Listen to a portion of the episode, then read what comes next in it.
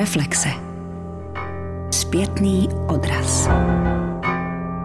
Reflexe. Podpovrchdění.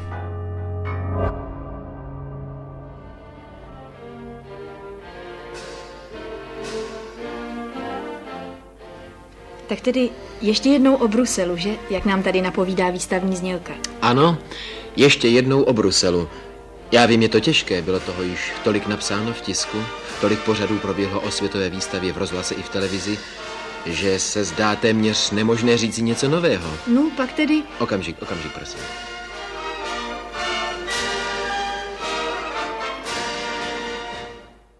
Expo 58. Pojem, který bývá označován za jeden z prvních hmatatelných projevů politického i kulturního uvolnění 50. let u nás. Výstava Expo 58 se konala v Bruselu a nejznámějším symbolem výstavy se stalo Atomium, 110 metrů vysoký model základní buňky krystalové mřížky železa. Výstavu navštívili 42 miliony lidí. Byla to první velká světová výstava po druhé světové válce a československý pavilon na ní získal hlavní cenu. Co pro tehdejší Československo a jeho občany tato výstava znamenala a jaké okolnosti provázely její dodnes připomínaný úspěch. O tom se mnou dnes do historických reflexí přišli hovořit historik architektury Zdeněk Lukeš a historik umění Jan Volner. Pánové, dobrý den. Dobrý den. Dobrý den. Často se o tom Expo 58 mluví v souvislosti s pojmem bruselský sen. Co ten pojem vlastně znamená, ten bruselský sen? Co to je za sen? Já myslím, že to byl sen eh, ne jedné, ale možná dvou, tří generací výtvarníků, architektů, scénografů, divadelníků, filmařů, konečně eh, svobodně tvořit. Po tom nešťastném období těch 50. let, nebo řekněme temném období 50. let, kdy vlastně tady byl naordinovaný styl takzvaného socialistického realismu, to, čemu teda výstižně říkají na západě Stalin style, že jo? takže tady to bylo takhle opisem. To období bylo děsivé, architekti, výtvarníci, všichni umělci prostě pokud tedy z toho nějakým způsobem neprofitovali, tak z toho byli nešťastní a snažili se z toho nějak vymanit, ale to bylo velmi nebezpečné, pochopitelně. No a ta první příležitost nastala právě v souvislosti s tou světovou výstavou. Myslím, že pojem bruselský sen je spíš současný pojem, pojem současných historiků umění, kteří do jisté míry reprodukují ten dobový narrativ o obrovském úspěchu, o snovém úspěchu československého pavilonu v rámci té světové výstavy. Byl to opravdu sen, nebo to odráželo i něco, co se odehrávalo tehdy v té společnosti? Nebo to bylo Československo, které tam představili, které v tom reálném Československu vlastně nebylo? Je to skutečně spíš ten sen. Já si vzpomínám, tehdy ty dobové reakce, že jo, venku třeba tam se objevily věci, které skutečně zaujaly. Takový klasický příklad byly třeba ty hračky, které se objevily třeba v části té expozici věnované dětem. Na tom se podílel významně Jiří Trnka, který tam udělal takový strom kde byly různé loutky a tak dále. Bylo to spousta dřevěných hraček, to mělo obrovský úspěch, ale když se potom na konci toho pavilonu ptali ti návštěvníci, kde si ty hračky můžou koupit, tak se dozvěděli, že nemůžou, že? protože to byly v podstatě prototypy, které byly udělané přímo pro tu výstavu. A takových případů by se tam našla celá řada. Tím nechci říct, že všechno, myslím, že tam byly třeba nějaké technické exponáty, ale prostě problém byl v tom, že jsme se chlubili něčím, co ve skutečnosti nebylo bylo běžně k mání. No to prý zmátlo i děti tady v Československu, že chtěli ty hračky, které viděli někde v kině v magazínu, vyfocené, nafilmované, takže je pak chtěli koupit, což samozřejmě nešlo. No, oni potom některé ty věci, některé ty exponáty se tady i objevily, protože na začátku 60. let byl pavilon v Bruselu rozmontován, přenesen do Prahy na výstaviště, tehdejší teda Park kultury a oddechu Julia Fučíka, takzvaná Julda Fulda, a tam byl postaven, zatímco ku podivu bruselská restaurace byla umístěna do letenských sadů a to byly velmi atraktivní samozřejmě stavby. Musíme si uvědomit, že obě ty stavby vlastně znamenaly zase velký přelom ve vývoji české architektury takže tam proudili davy a oni tam uspořádali takovou výstavu, myslím, že to bylo v roce 1961, Mělo toho nádherné poutače od Zdenka Seidla, už začínali ve Stromovce a vlastně vás vtáhli do té expozice a tam se předváděly ty nejnovější různé výrobky a podobně, ale zase stejný problém, nebylo možné si to koupit. Já bych pojem sen vůbec eh, nepoužíval. Hmm. Samozřejmě, že existovala velká distance mezi tím, jak se Československo prezentovalo na světové výstavě a tím, co bylo reálně k dostání v československých obchodech ale to si myslím, že je přirozené, no, že všechny pavilony se nějakým způsobem prezentovaly a výstava z principu je nějak jako médiem, který vytváří nějaký příhodný obraz o té které zemi. A podobně bychom mohli mluvit i o izraelském pavilonu, i o západních pavilonech. To je podle mě platí pro ne Československo specificky, ale přirozeně pro celou světovou výstavu. Mohli bychom vyprávět o mnoha zajímavých maličkostech, O japonském pavilonu, kde vystavují fotoaparát Nikor s optikou světelností 1 ku 1,1. O tom, jak mnoho je v Belgii používáno dopravního způsobu autostop. Ano, ano, napsali jsme si typické jednotné gesto, jehož stopař používá, tedy semkni ruku v pěst, ale palec nech trčet vzhůru a rychlými pohyby kývej paží z hora dolů. Každý třetí automobil ti určitě zastaví a sveze tě. Mohli bychom vyprávět o mohutném stroji, v němž 16 řad po 12 elektronkách ti po zmáčknutí knoflíku asi za 20 vteřin odpoví, který den bude třeba třeba 31. prosinec roku 3999. O tom, že na vrcholku atomie tě čeká v tomto prostředí vyspělé a rafinované techniky, kde se za všechno platí, velmi milé překvapení v podobě pramenku čisté ledové vody, který ti svlaží ústa, nakloníš se k němu. A to zadarmo. O tom, jak mnozí lidé přijíždějící do Bruselu na výstavu nebydlí v hotelích, ale staví si na velikých vyhrazených plochách s nápisem Camping své stany a táboří tu po mnoho dín. A nebo o tom, jak jsme si vyfotografovali malého psíčka, ratlíčka, u ozdobné nádržky s vodou, před níž trojjazyčná tabule hlásala, že ta voda je pour le chien, für Hunde, for dogs, zkrátka pro psy.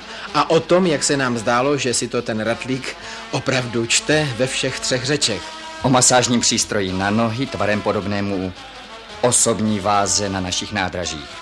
Stoupneš si, vhodíš pěti frank a pod tvýma nohama se to prudce a drobně rozkmitá, že máš v nohou miliony mravenců a ještě v příštích desíti minutách se cítíš osvěžen. Mohli bychom pronést chválu o tom, jak se Čedok výborně stará o své strávníky. Ano, ať už je to jídlo v české restauraci na výstavišti nebo ve městě v restauraci belgické, je znamenité a jeho tolik, že veškeré balíčky pro jistotu z domova zůstaly nepoužity a nakonec zmizely ve vlnách přístavu pod naší lodí. K čemu vlastně ty světové výstavy, ta expa sloužila? Bylo to takové poměřování mezi západem a východem? Ostatně v dobových týdenících, v dobové terminologii se často mluví jako o expu jako o mírovém kolbišti národů. Fungovalo to takhle? No, já bych třeba nesouhlasil s tím, že ty ostatní státy taky předváděly nějaké vize nebo něco podobného, možná z části, ale jinak to tak nebylo a to taky bylo potom kritizováno. Že jo? Já si pamatuju na diskusi o tom, že se tam předváděl nějaký automobil, který sice existoval reálně, ale existoval v jediném provedení, zatímco všude jinde ve světě jste si mohl vybrat potahy sedadel, mohl jste si vybrat barvu karoserie a podobně. Že jo? Čili tady to byla taková Potěmkinová vesnice a vzpomínám si třeba potom později na reakci architekta Martina Rajniše, když dělal eh, mezinárodní pavilon dopravy do Vancouveru, to bylo tedy až v roce 1986, tuším, eh, že právě tohleto nechtěl v žádném případě připustit. Chtěl, aby tam byly skutečně reálné věci, aby to nebyly žádné vize, ale aby to bylo skutečně to, co vytváří náš svět a ne, ne nějaké Potěmkinovy vesnice. Tak taky bych mohl uvést eh, některé konkrétní příklady. Třeba pavilon Izraele na té stejné výstavě byl založený na heslu Forma následuje příběh. No, to bylo modifikace toho známého funkcionalistického hesla o tom, že forma sleduje funkci, ale do toho bylo vložen příběh o tom, jak teda Izrael konečně dosáhl státnosti a té země zaslíbené. Zkrátka celá ta výstava byla konstruována tímto způsobem. Takhle myslím, že přirozeně fungují výstavy jako eh, specifické médium, které umožňuje vytvořit ideální obraz země, jako je Československo nebo jakékoliv jiné. No, ale já si myslím, že to byla právě proměna, která procházela v této době, protože do té doby ty výstavy skutečně představovaly moderní výrobky, moderní zboží, moc se nezabývaly třeba uměním, i když jejich součástí třeba taky byla umělecká díla ale nicméně byla to především taková reklamní záležitost. A to neplatí jenom pro světové výstavy, to byly třeba mezinárodní veletrhy, kterých jsme se hodně účastnili třeba v období první republiky a podobně. Kdežto tady právě úspěch toho našeho pavilonu a důvod, proč získal tu zlatou hvězdu jako nejlepší pavilon té výstavy, spočíval možná právě v tom, že se tam pokusili ty umělci společně s techniky vlastně vytvořit eh, jakýsi podivný svět, možná trochu pohádkový, možná trochu romantický, ale svět, kde vlastně na vás působí všechny tyto vlastně prvky, to znamená různé typy umění, ale taky třeba ten svět techniky a podobně a vytvořili takovou úžasnou iluzi, kde byla provázána třeba hudba, kde byla provázána ta, ta vlastní expozice, ty jednotlivé exponáty a podobně. Součástí toho byla taky, jak víme, Laterna Magika, která zase otevřela úplně nové možnosti propojení propojení třeba divadla a filmu. Ta otázka byla, jestli ta expa sloužila vlastně v té dané době také k tomu, co oni nazývali mírovým soupeřením národu, mírovým kolbištěm národu. Jestli vlastně proti těm výstavám předválečným velkým, kdy to byla opravdu ta reklamní kampaň spíš a představení průmyslu té země a výroby té země, jestli tady do toho vstoupila ta bipolární politika a jak to ovlivňovala? Myslím, že ty výstavy byly velmi bipolární trošku tato bipolarita zakrývá, že svět byl přece jenom v té době rozmanitější. Existovalo i to, čemu se eh, říká, nebo dneska už se ten pojem tolik nepoužívá, eh, třetí svět. A možná bylo dobré si připomenout, že ta pořadatelská země byla ještě v roce 58 koloniální velmocí. Ten eh, náš pavilon, tolik oslavovaný, byl vlastně velmi jako malým pavilonem v tom eh, rozlehlém výstavišti, kde eh, největší plochu přirozeně zabírala pořadatelská země a taky její kolonie. Takže bych nemluvil jenom o bipolaritě, ale o nějakém složitějším uspořádání světa, které na této výstavě bylo dost silně redukováno. No. Vy jste na začátku zmiňoval ten velký počet návštěvníků, 40 milionů, nebo kolik jste říkal. 42. Ale eh, rád bych jako řekl, že ta výstava v roce 58 byla ještě jako výstavou, kde lidé nehráli roli jenom návštěvníků, ale taky exponátů. Tam skutečně v těch belgických koloniích nebo v těch expozicích belgických kolonií byly prezentovány předměty přivezené z koloniích ale také lidé tam předváděli třeba tradiční způsoby jako pletení košíků, byly součástí té expozice a ostatní si je zkrátka prohlíželi a fotografovali si je. To je něco, kde by se nám ukazovala nějaká odvrácená strana té bipolarity, že tady ještě něco jako třetího, co vlastně nemá roli teda návštěvníka, ale exponátu. Vzhledem k tomu, že ta výstava měla oficiální heslo bilance světa pro svět ličtější, tak je dobré připomenout, že to heslo bylo do velké míry v rozporu s nějakou realitou té výstavy, no, kde pod tom, tímto proklamovaným humanismem byly schované i tyto odvrácené stránky tehdejšího světa. Možná bych ještě doplnil, že samozřejmě vedle toho, podle pořadatelské země, ty největší pavilony byly pochopitelně eh, pavilony obou světových velmocí, tedy Sovětského svazu, ten byl snad vůbec největší, a potom Spojených států amerických. Oba byly architektonicky zajímavé zejména ten americký, to byl takový válec. Autorem byl architekt Dwight Stone, což byl vynikající americký architekt té doby. Bylo to samozřejmě postaveno na tom soupeření těch velmocí. Jo. Ale objevila se tam celá řada ještě dalších architektonicky mimořádně zajímavých eh, výrazných staveb. Pamatuju si třeba pavilon Jugoslávie, zbudil velkou pozornost. Eh, potom krásný byl pavilon Rakouska od architekta Švancera, který byl podobně jako ten náš potom převezen do Vídně a do dneška tam v parku vlastně slouží jako muzeum umění 20. století. Zaplatíme, přestoupíme, vozík bouchne. Nad hlavami nám stále zní z vysoké věže elektrická zvonkohra, kterou v této části výstavy slyšíš od rána do večera. A startujeme po druhé linii teleliftu, tentokrát stoupající Avenue de Congo, která se za atomiem nazývá Avenue de Belgique. Já bych ji však nazval třídou vodních kaskád, protože po celé její délce... Měří asi 600 metrů. Ano, po celé její délce je uprostřed řada 50 bazénových nádrží s nádhernou domodra obarvenou vodou, která se bez ustání řine z jedné nádrže do druhé. Tak po levici míjíme 150 metrů dlouhý pavilon belgického Konga a po pravici protestantský kostelík a pavilonek bydlení roku 2000. Ale naše oči a naše fotoaparáty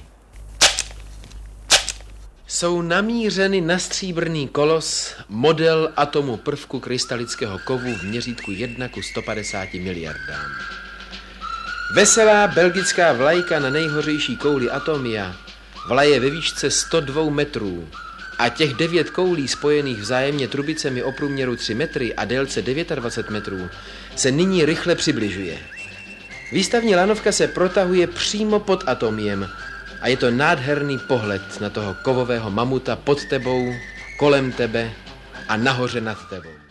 Je něco významného nebo zajímavého, co tam ty státy předvedly ve svých expozicích, protože my, když se v Čechách bavíme o Expo 58, tak okamžitě běžíme k té naší expozici a mluvíme jenom o ní. On taky pozbírala cen, co se do ní vešlo, takže ano, ale... to působí tím dojmem, že to taky oprávněný pocit. No, ale... No, tak já zmíním aspoň jeden pavilon, který znamenal zase určitou revoluci v architektuře, i když to nebyl státní pavilon, byl to pavilon firemní, že na těch světových výstavách vystavovali taky firmy a to byl pavilon firmy Philips, který navrhl slavný švýcarský architekt Le Corbusier.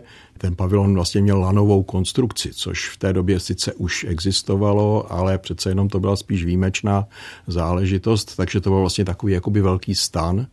A zajímavé taky bylo, že tam byla třeba první kvadrofonní skladba prezentována, takže tam byly vlastně takové různé experimenty a tak dále. Že? Takže to třeba pro vývoj světové architektury bylo možná ještě důležitější než některé ty národní pavilony.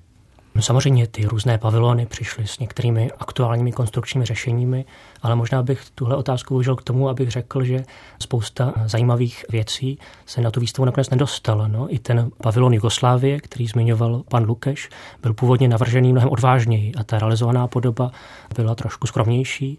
A třeba polský pavilon, který bych považoval jeho návrh tedy za jeden z nejradikálnějších v tom smyslu, že opustil nějaké tradiční architektonické prvky, jako jsou dveře a stěny a místo toho navrhoval kontinuální prostor členěný spíš světlem a zvukem.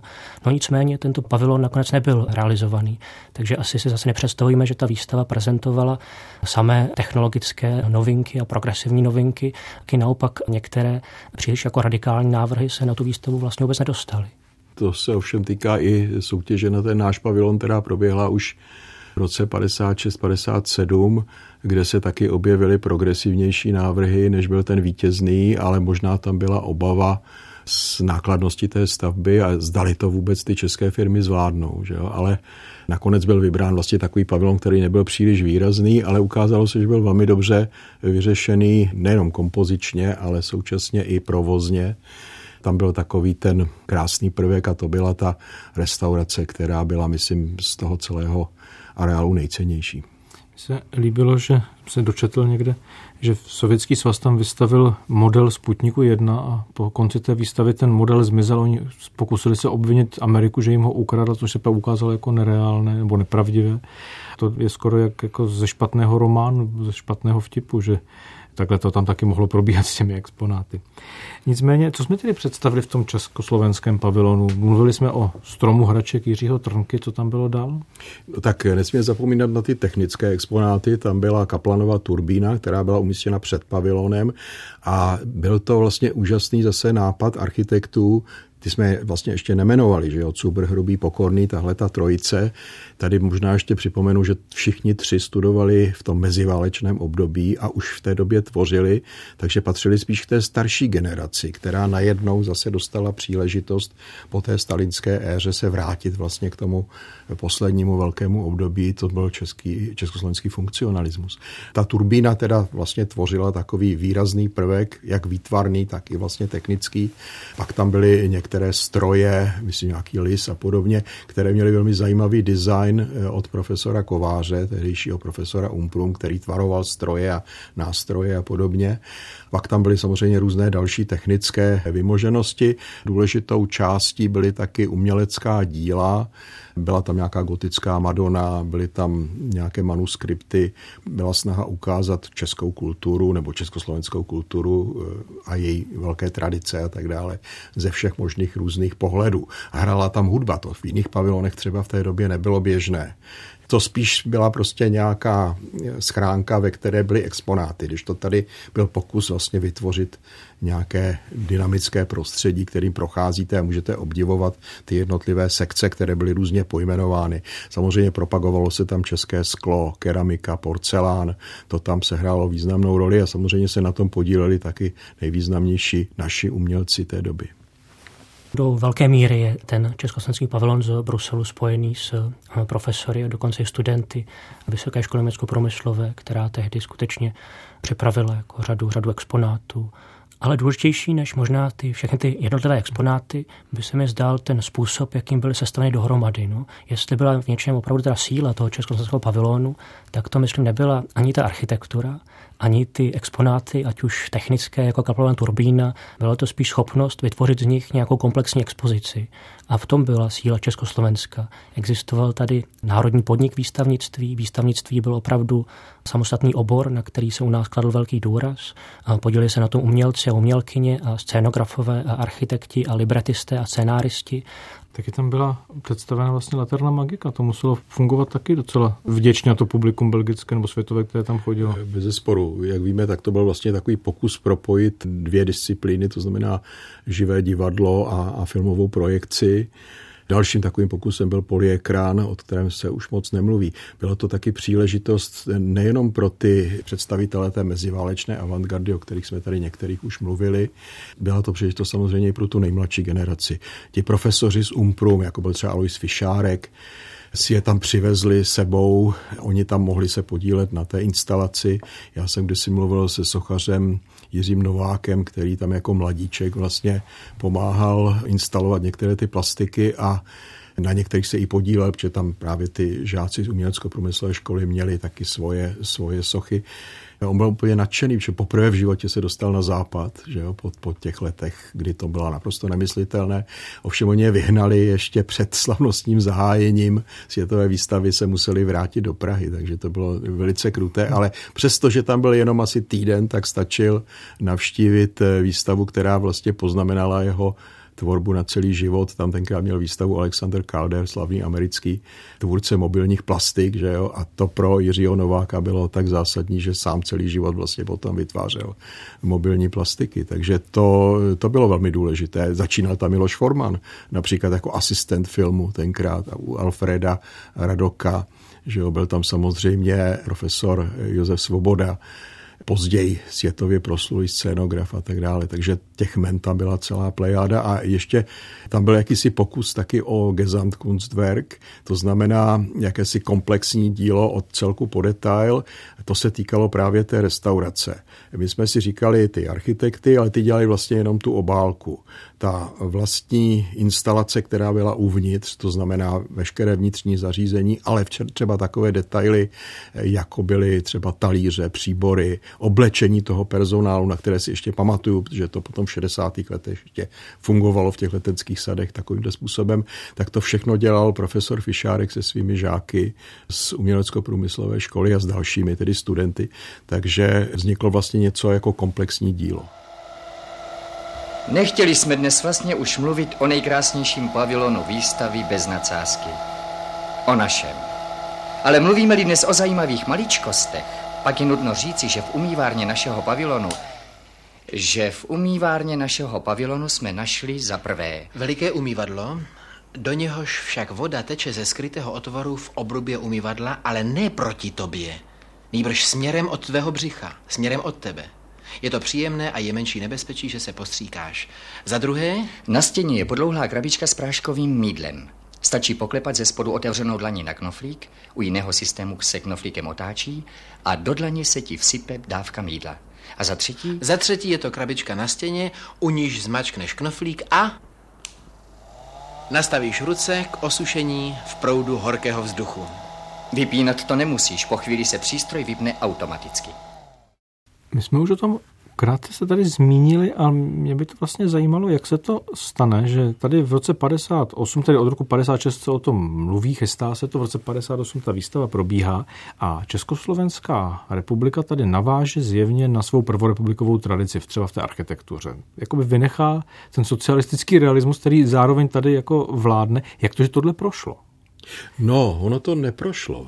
Nikdo tady z těch funkcionářů nečekal, že ten pavilon získá jako hlavní cenu.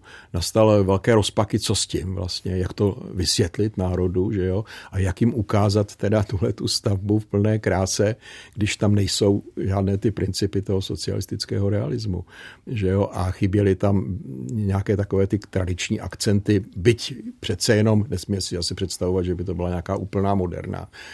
Nastaly velké rozpaky války.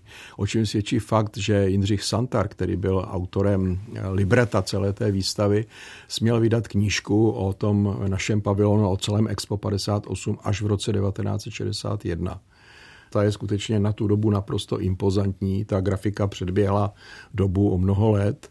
Mimochodem tu grafickou úpravu té knížky dělali zase ty tři architekti, to znamená Zdeněk Pokorný, Josef Hrubý a architekt František Cubr. Myslím, že grafická úprava té knihy nepředběhla dobu, myslím, že naopak velmi jako typická pro tuto dobu.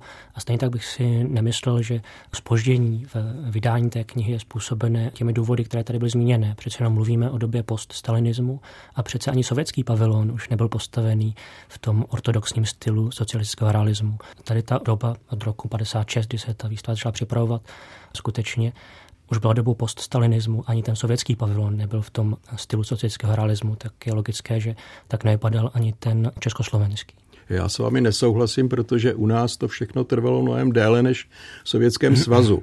Tam byl vlastně sjezd KSSS, který vlastně odsoudil Stalina za kult osobnosti už v roce 1956.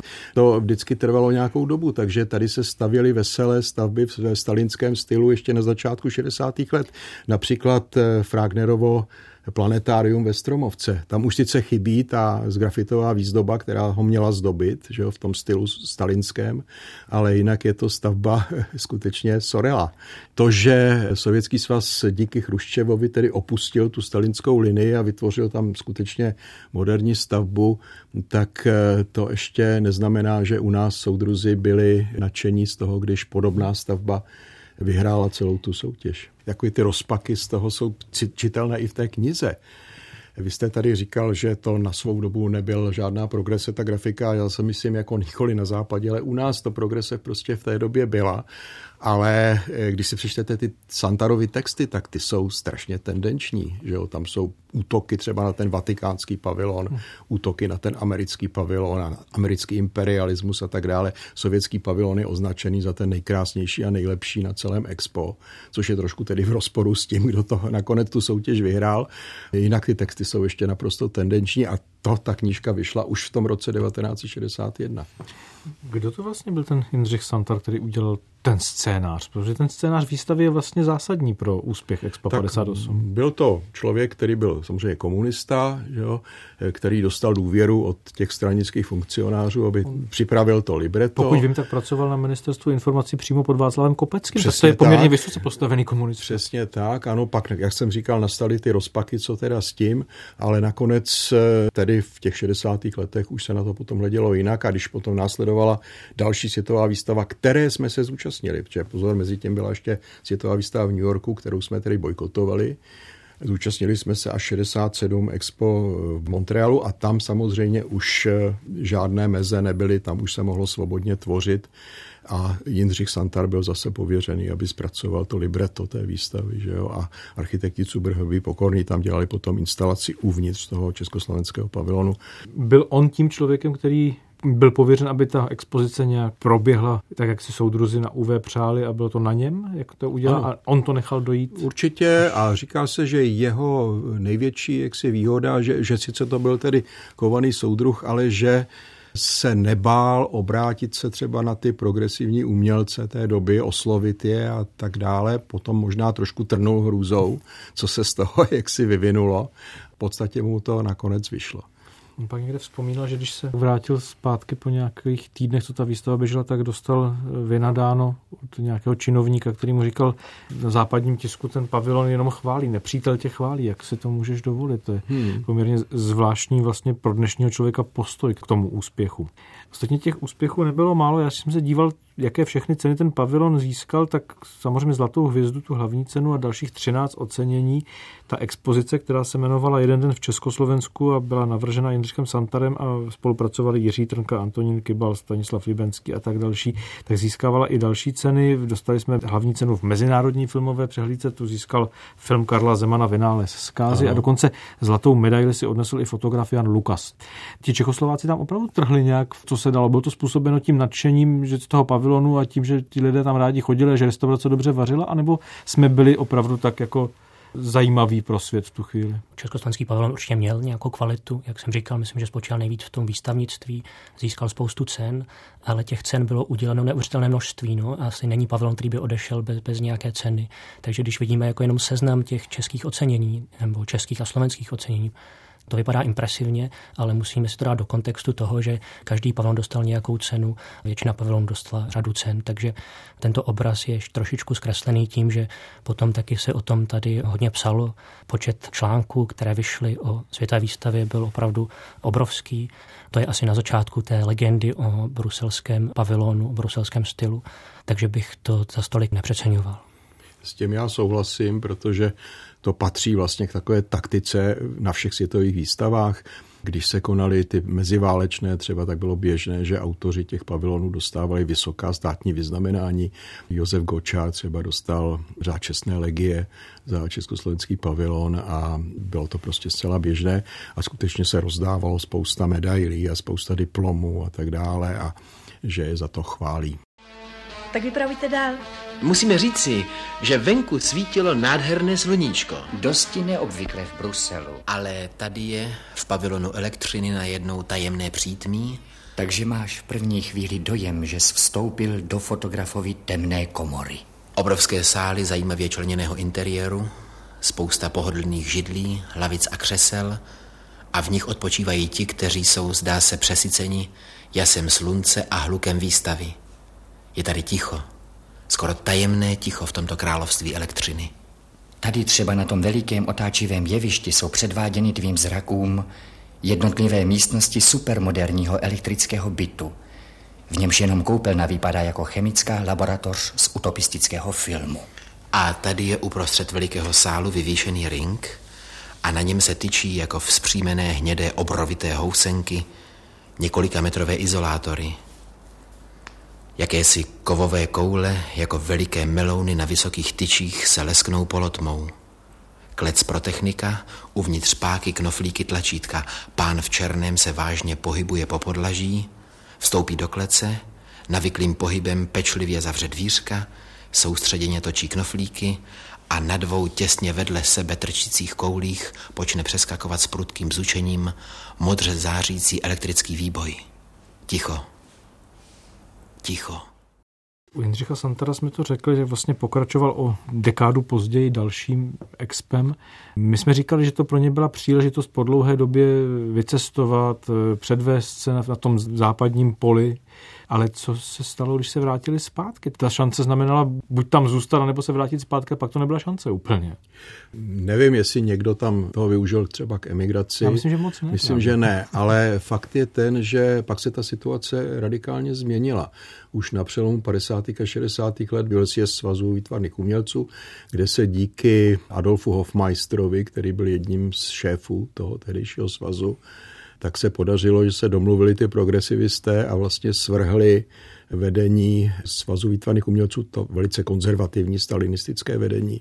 Takže se tam dostali vlastně mladí lidé, kteří už samozřejmě sledovali ty trendy na západě a v 60. letech už potom bylo možno vycestovat to jsem zažil jako kluk, že jo, takže bylo možné, když jste měl pozvání, a to byla naprosto formální záležitost, tak jste mohl vycestovat do zahraničí. Samozřejmě pokud jste nebyl nepřítel režimu a dali vám teda pás a výjezdní doložku. René Roubíček, jeden z autorů slavného exponátu, sklářského exponátu, v čemž bylo Československo taky samozřejmě jako tradičně silné, vypráví často historku, že ta jeho abstraktní skleněná socha byla velmi oceňovaná, ale když ji připravoval, tak moje kolegové říkali, no za to dostaneš tu hlavní cenu, ale v zápětí tě zavřou. No, nezavřeli ho.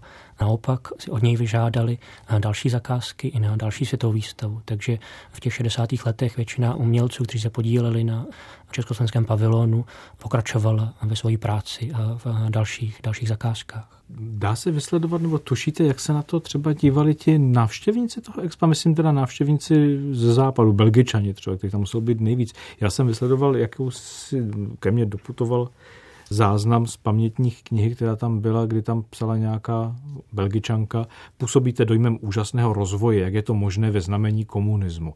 I z té věty je jasné, že ta propaganda působila na obou stranách té železné opony. Ti lidé měli prostě zmatené orientační smysly tam i tady. Tušíme, co to dělalo s těmi belgičany, kteří se chodili na tu výstavu dívat, jak reagovali? Tušíme poměrně málo. Nikdo se tímto nezabýval opravdu jako vědecky a máme málo faktografických údajů, ze kterých by se to dalo vyčíst. No, máme různé fotografie, které ukazují frontu před československým pavilonem, napovídají, že byl nějakým způsobem atraktivní a populární. Máme zápisy z té návštěvní knihy Těmi nejoptimističtějšími je potom protkána ta krásná publikace, kterou přinesl hm. pan Lukeš, ale z toho těžko můžeme jako usuzovat, že si jako belgičani mysleli, že teda ten náš pavilon je opravdu jako nejlepší. No, myslím, že to by teda muselo být předmětem nějakého vědeckého výzkumu, který ze strany teda té zahraničních návštěvnosti nikdo, nikdo neudělal. Já bych ještě možná k tomu doplnil, že určitě nejatraktivnější pavilon na světové výstavě byl ten americký. Ten navštívil nejvíc lidí ale samozřejmě propaganda to tady potlačila. Určitě víc lidí přišlo třeba do francouzského, do britského pavilonu a tak dále, než do toho našeho. Jo. Takže taky bych si nedělal iluze, že každý, kdo ho prošel, takže byl naprosto uchvácen a říkal, nikdy jsem nic tak krásného neviděl. Ale bylo tam několik věcí, které skutečně mohly citlivějšího návštěvníka zaujmout. Třeba ta Laterna Magika ten náš pavilon byl pojat komplexněji. My jsme tady nezmínili ještě jednu věc a to je vlastní pavilon jakožto architektonické dílo. My jsme mluvili zatím pořád jenom o té náplni. A tady musím říct, že se nedivím, že získal tohle hlavní ocenění, protože to byla na tu dobu nesmírně zajímavá stavba i po technické stránce. Když se podíváte třeba na tu restauraci, kterou si můžeme prohlížet i dnes, tak eh, bohužel už tedy neslouží jako restaurace, ale jako administrativní objekt, což je velká škoda. Ale všimněte si, že ta část, která je vyzdvižena nad terén, takový ten rohlík, takže vlastně spočívá na nesmírně tenkých sloupech. Já jsem tenkrát někde zaznamenal když jsem se tím zabýval zpětně, že jo, teda jako údiv nad tím, že vůbec tak subtilní ocelová konstrukce je schopna udržet tu vyvýšenou část. Jo. Byly tam velké prosklené plochy, byly tam ty úžasné skleněné mozaiky, kterými byl pokryt celý ten pavilon.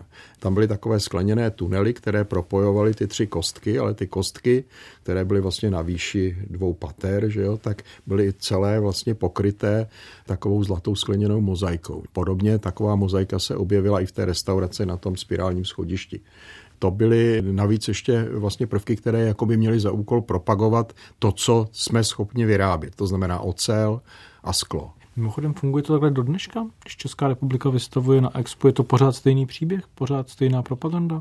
No tak já jsem navštívil teď ty poslední tři nebo čtyři světové výstavy, viděl jsem ty naše pavilony a je to samozřejmě záležitost propagandy určitě, ale když přijde někdo s nějakým dobrým nápadem, jak říkám, je to otázka třeba jednoho jediného nápadu. Například eh, na té poslední světové v Miláně, tak tam přišli ty mladí architekti, kteří vyhráli tu soutěž s tím, že tam udělali takový malý bazén.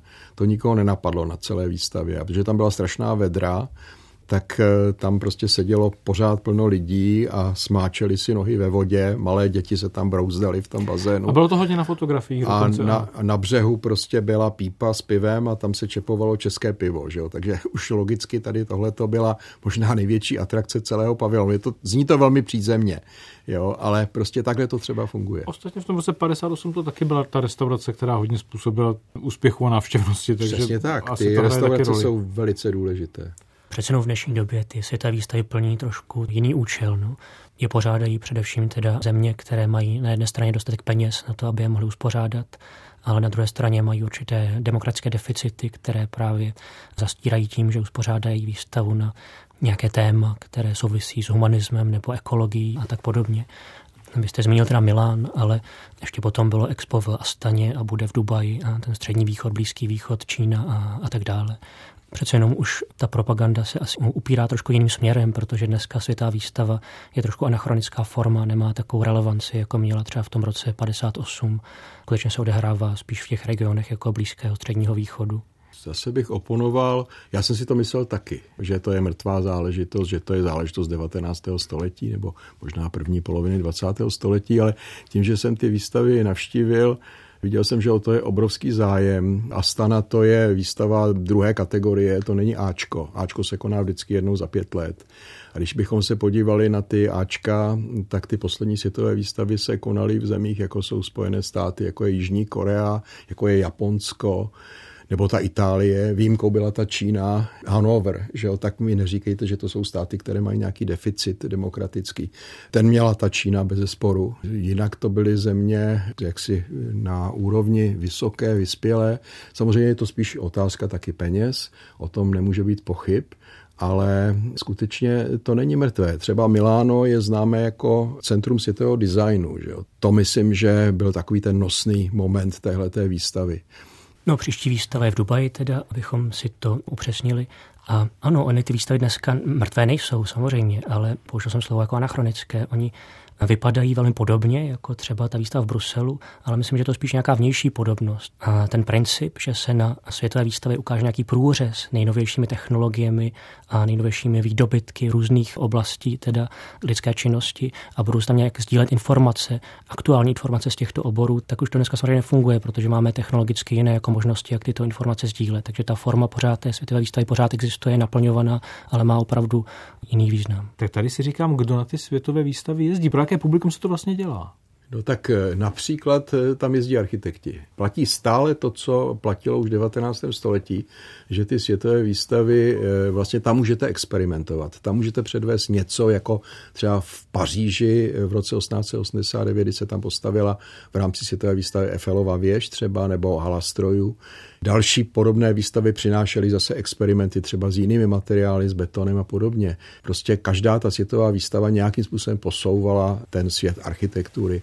Zajímavé třeba bylo na té světové výstavě v Šanghaji byl vlastně nejúspěšnější dánský pavilon, který neměl žádný exponát. Nepočítám-li teda tu slavnou dívku sedící na kameni, kterou tam skutečně originál přivezli z Kodaně, ale jinak to byla jedna velká spirála, na kterou lidi vystoupali nic v té spirále nebylo, šel jste chodbou a potom po střeše, vylezl jste nahoru, tam stály bicykly, sedli jste na bicykl a sjel jste po té spirále zase dolů.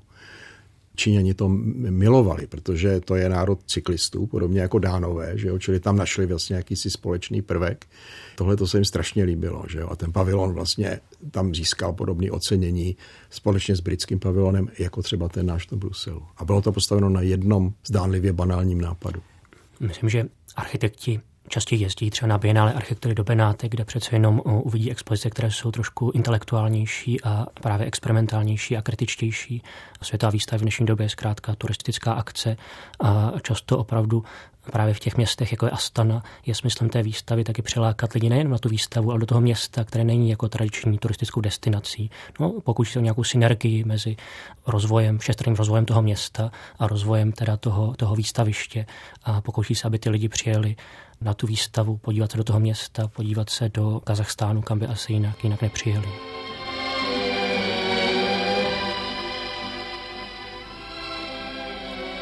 Hunger, Fen to je francouzsky, holandsky je to Hunger, hungry anglicky, italsky fame, ganas de comer španělsky.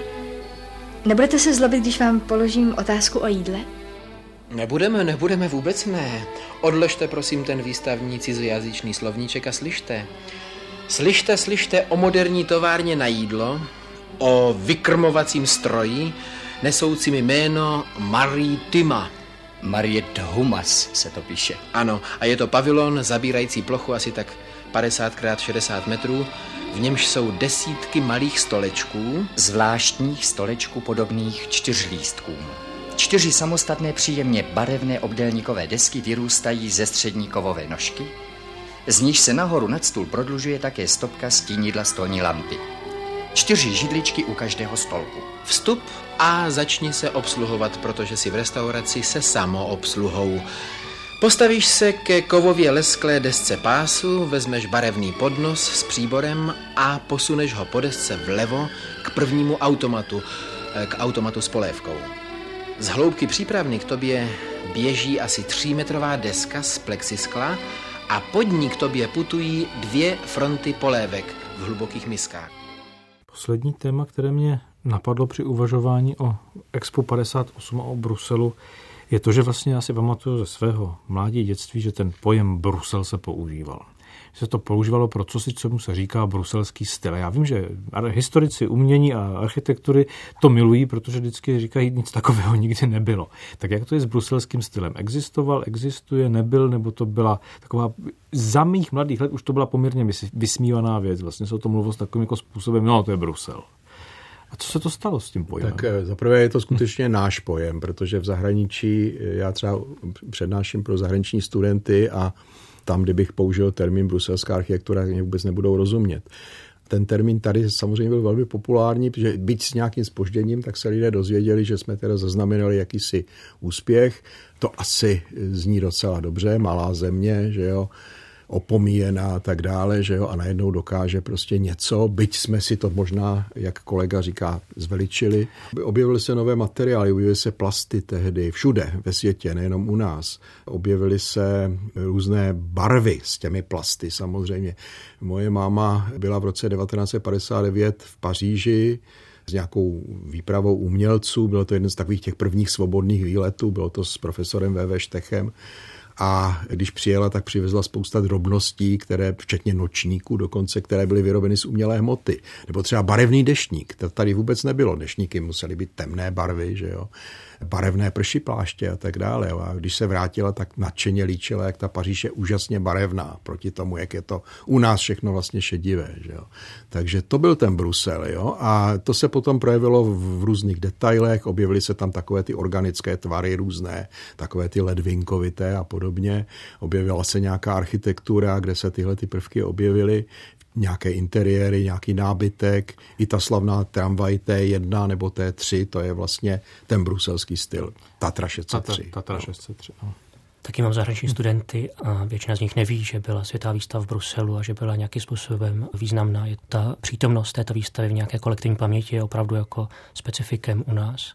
Nicméně pojmu bruselský styl se snažím vyhýbat, protože bych nejprve potřeboval vysvětlit, jak je možné, že velmi podobné designové předměty, které se u nás občas označují tímto pojmem, vznikaly i třeba v Polsku nebo v jiných zemích, které se té výstavy dokonce vůbec teda neúčastnili.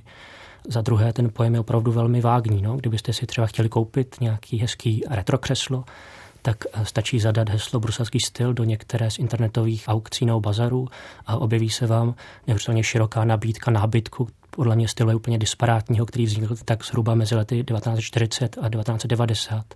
A toto všechno označit pojem bruselský styl je samozřejmě absurdní a mohli byste říct, že to je teda nějaké laické zacházení s tímto pojmem, ale obávám se, že je pouze zase zveličením nějaké nepřesnosti a vágnosti přítomné i v odborných diskuzích o tomto pojmu. Jasně, ale já si myslím, že člověk, který je trošku zasvěcený, tak asi ví, že bruselský styl je něco, co se váže, řekněme, k 60. letům u nás a několik k 90. to už je možná nějaké retro zase, ani ke 40.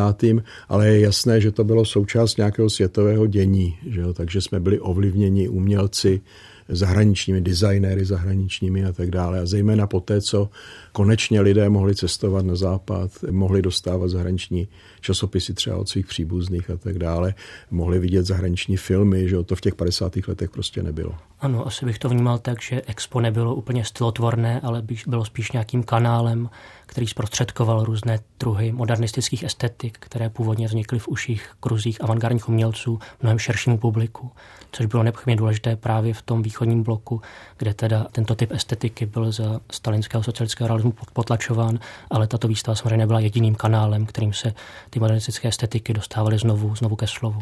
My jsme se tady v minulém vydání reflexí, které bylo o socialistickém realismu právě v literatuře, ve filmu, v sochařství, v malířství, bavili o tom, že v době, kdy tady ještě Pavel Kohout říkal své budovatelské verše z pódia, tak už se na to pódium chystá Jiří Suchý.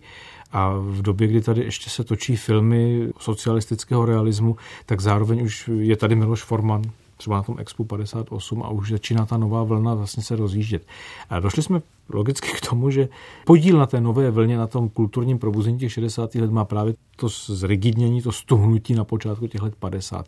Platí toto i v architektuře a designu? Není součástí toho příběhu právě ten příběh toho rádoby bruselského stylu, kdy to, co nastane, to, co vy jste říkal, že ti umělci nebo ti architekti, ti designeři se tam předvedou a ta společnost konečně potom zatouží a chce to taky, tak si to nahradí něčím, co nazve bruselský styl, cokoliv, co je barevnější, výraznější, modernější, do toho okamžitě začne vřazovat? Není to tento příběh? No já bych řekl, že ten Brusel prostě byl jakýmsi impulzem pro tu širší veřejnost, protože mě zajímají vždycky ty přechody a když se podíváte na projekty architekta Josefa Havlíčka z poloviny 50. let, které jsou naprosto vizionářské. Třeba projekt eh, obchodního domu Darex na Václavském náměstí z roku 55, který samozřejmě politicky byl naprosto nepřijatelný a taky se to nezrealizovalo, kde tu fasádu vlastně rozbíjí takovou barevnou abstraktní kompozicí, jo, nebo ty jeho vizionářské eh, výškové stavby, jako byl třeba hotel na letné nebo takové ty stavby ve tvaru indiánských týpí a tak dále, no tak to byly vizionářské projekty v tomto vlastně stylu. My bychom dneska řekli, že to byl jakýsi pre-Brusel, ale bylo to prostě ještě předtím. Dokonce tady byli tak odvážní architekti, že ještě v první polovině 50. let stavěli funkcionalismus, ačkoliv tím velmi riskovali, protože za to třeba skončil architekt rozehnal za svou dětskou nemocnici ve vězení že jo, v Brně. Takže v podstatě se dá říct, že byli samozřejmě lidé, kteří buď nepřijali ten socialistický realismus, Většinou se jednalo o tovární objekty, nebo to byly nějaké drobné stavby třeba. A nebo naopak v té nejtěžší době už zase vymýšleli, jak dál a položili jakýsi základy. Mimochodem, jeden z těch tří autorů bruselského pavilonu a restaurace byl architekt Josef Hrubý. Ten postavil v roce 1956 na Václavském náměstí, tady nedaleko odtud, dům módy. Už jenom to, že to byl dům módy, to se už tenkrát muselo složitě vysvětlovat pracujícímu lidu, jak je to možné, že najednou móda, že jo, nějaký prostě přežitek západní dekadentní kultury, že, jo, že se zase o ní mluví. A vysvětlovalo se to tím, že i žena, která těžce pracuje v továrně, potom, když přijde domů, tak chce být prostě hezká a tak dále. Že jo? No ale ta stavba, toho, ten dům módy, to je vlastně návrat funkcionalismu. Je tam sice sorelácký relief od Vladimíra Janouška, pozdějšího progresivisty, ale jinak je ta stavba v podstatě návratem k té meziválečné architektuře. V čem jsou tyto Havlíčkovy projekty prebruselské, nebo jak souvisí s tím bruselským stylem, tomu úplně nerozumím. No, že předešli ten bruselský styl. Barevností nebo? Například barevností, nebo že to je prostě nějaká geometrická kompozice všelijakých trojuhelníků a podobně. Čili to, co pro nás vlastně je takový ten charakteristický bruselský design, tak to se vlastně objevuje už v těch havličkových návrzích z poloviny 50. A, let. Ale byly přece často velmi monumentální, zatímco něco ale jako bruselský styl bych, bych, bych, bych spíš jako naprosto, viděl ně, ně, naprosto, někde trochu jako ně, něčem, co více souvisí s nějakou každodenností. No. Tak a, naprosto nemonumentální právě. Ale byly to velké takové obrovské stany. To bylo něco jiného. To byly ty výškové budovy, které se inspiroval indiánským TP. Už to samo o sobě bylo samozřejmě podezřelé, že jo. Navrhoval takhle třeba budovu Organizace spojených národů. Jenom účast na té soutěži prostě byla velice riskantní v té době. Nicméně ten obchodní dům Darex na Václavském náměstí, to je poměrně drobná stavba, kde celé to průčelí je vlastně rozbito do takových geometrických trojuhelníků a pětiúhelníků a lichoběžníků a tak dále. A je to v těch pastelových barvách, které známe právě z toho Bruselu, jo, z těch výrazných barvách. Bílá, červená, modrá. Nejsem si jistý, jestli není spíš nějaká jako náhodná vizuální podobnost, protože přece mám pocit, že pokud bychom teda už chtěli mluvit o něčem, jako je bruselský styl, tak by to nemělo být jenom nějaké jako formální poloha, jako kombinace eh, geometrických útvarů vyplněná eh, pastelnými barvami, ale něco, co by souviselo prostě s tím životním stylem nebo každodenností a nebylo by to takové radikální vize velkých stanových domů. Ale to říkám, není velká vize stanových domů. Havlíček dělal i drobnou architekturu a jenom chci říct, že to byl člověk, který nesměl ani učit na technice. Profesor Šturza mě kdysi vyprávěl, když byl děkanem fakulty architektury, takže ho vlastně tam přijal jako profesora, ale v zápětí byl vyhozen z politických důvodů, protože Havlíček eh, nikdy se netajil svým naprostým odporem k socialistickému realismu. A to způsobilo nakonec jeho úplnou izolaci a předčasnou smrt v roce 1961. Ale když se podíváte na ty jeho projekty z 50. let, které neměly sebe menší naději na realizaci, tak v tom vidíte jako úžasnou předvídavost toho dalšího vývoje. A už je tu konečná stanice této trati a náš červený vozík sjel na podlaží vzdušného přístavu v prvním poschodí budovy, kde jsou již i ty ostatní vozíky žluté, modré a zelené. A teď se stane něco nečekaného. Dej nám svatý pokoj. Fuj, to jsem se polekal. Chlapík, asistent fotografa, přiskočil k vozíku, zašermoval ti rukama u tváře, zašklebil se, aby tě rozesmál, jako když kuroptvičky nad mezí vzlétají, bleskne ostré světlo a si zvěčněn, jak se směješ tomu chlapíkovi, směješ se od ucha k uchu. Otevřou ti dvířka, vezmou si adresu a 40 franků a pošlou ti druhý den obrázek. Opravdu od ucha k uchu. Odstoupili jsme stranou a chvilku nenápadně pozorujeme tu automatiku, tu fotokameru se spřaženým bleskovým světlem a několika desítkami metrů kinofilmu, automaticky číslující exponované negativy, toho fotografova asistenta s tím jeho huťuťuťu, které vybavne na každý vozík. Vozíky přijíždějí v nekonečném sledu a pán dělá huťuťuťu od rána do noci. To není závidění hodný chlebíček. Je dneska potenciál, aby něco takto ovlivnilo běžné občany té země, aby začali uvažovat o designu, v jakém žijí ve svých běžných bytech třeba? Protože masově se to odbývá v obchodních domech s nábytkem, ale jako, že by o tom lidé nějak strukturovaně příliš uvažovali, se nezdá. Tak v menším měřítku asi ano. Musíme si pořád uvědomit, že my jsme žili v nějakém akváriu, že jo? takže jakýkoliv takový po těch letech teda toho útlaku najednou takový impuls může něco rozjet. Že jo? Dneska už to tak není, ta společnost je strukturovaná úplně jinak, je zcela otevřená, ale jsou tady módy. Já myslím, že před pár lety ještě třeba já nevím, v polovině 90. let, že tady každý chtěl mít nějakou vázu od Božka Šípka třeba, že jo. Dnes je to asi mrtvý design, jo, ale v té době to prostě, jak se říká, frčelo. Tak dneska hlavně úplně jiným způsobem získáme informace, tak se asi nemůže stát to, že by ta výstava prezentovaná kontinuálně v spoustě médií způsobila takovou, takovou senzaci. No. Kdybych měl chvíli teda spekulovat, tak bych měl pocit, že se může stát třeba to, že televize přestane být dominantním jako prvkem interiéru, ke kterému bude nasměrované ne kanapy a způsobit nějakou atomizaci toho interiéru, který bude vypadat úplně jinak, přinést nějakou jinou jako, jako estetiku, bude to spojené s nějakou jako generační výměnou, s tím, jak eh, používáme technologie, jak čerpáme informace, jak si uspořádáváme svůj byt a jak ten byt tím pádem vypadá.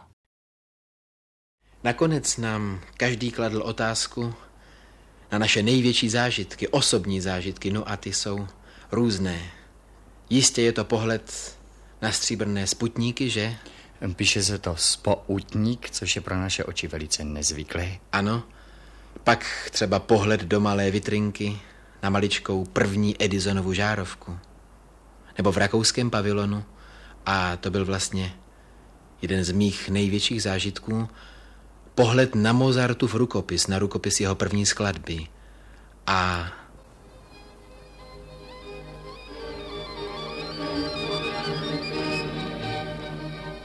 a na Beethovenův rukopis. Opus 61.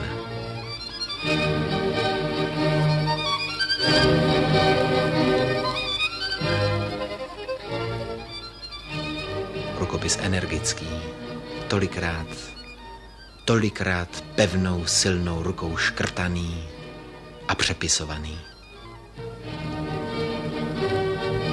Tady nad těmi dvěma stránkami jsem si vzpomněl na Goethův výrok, že umění je projev síly.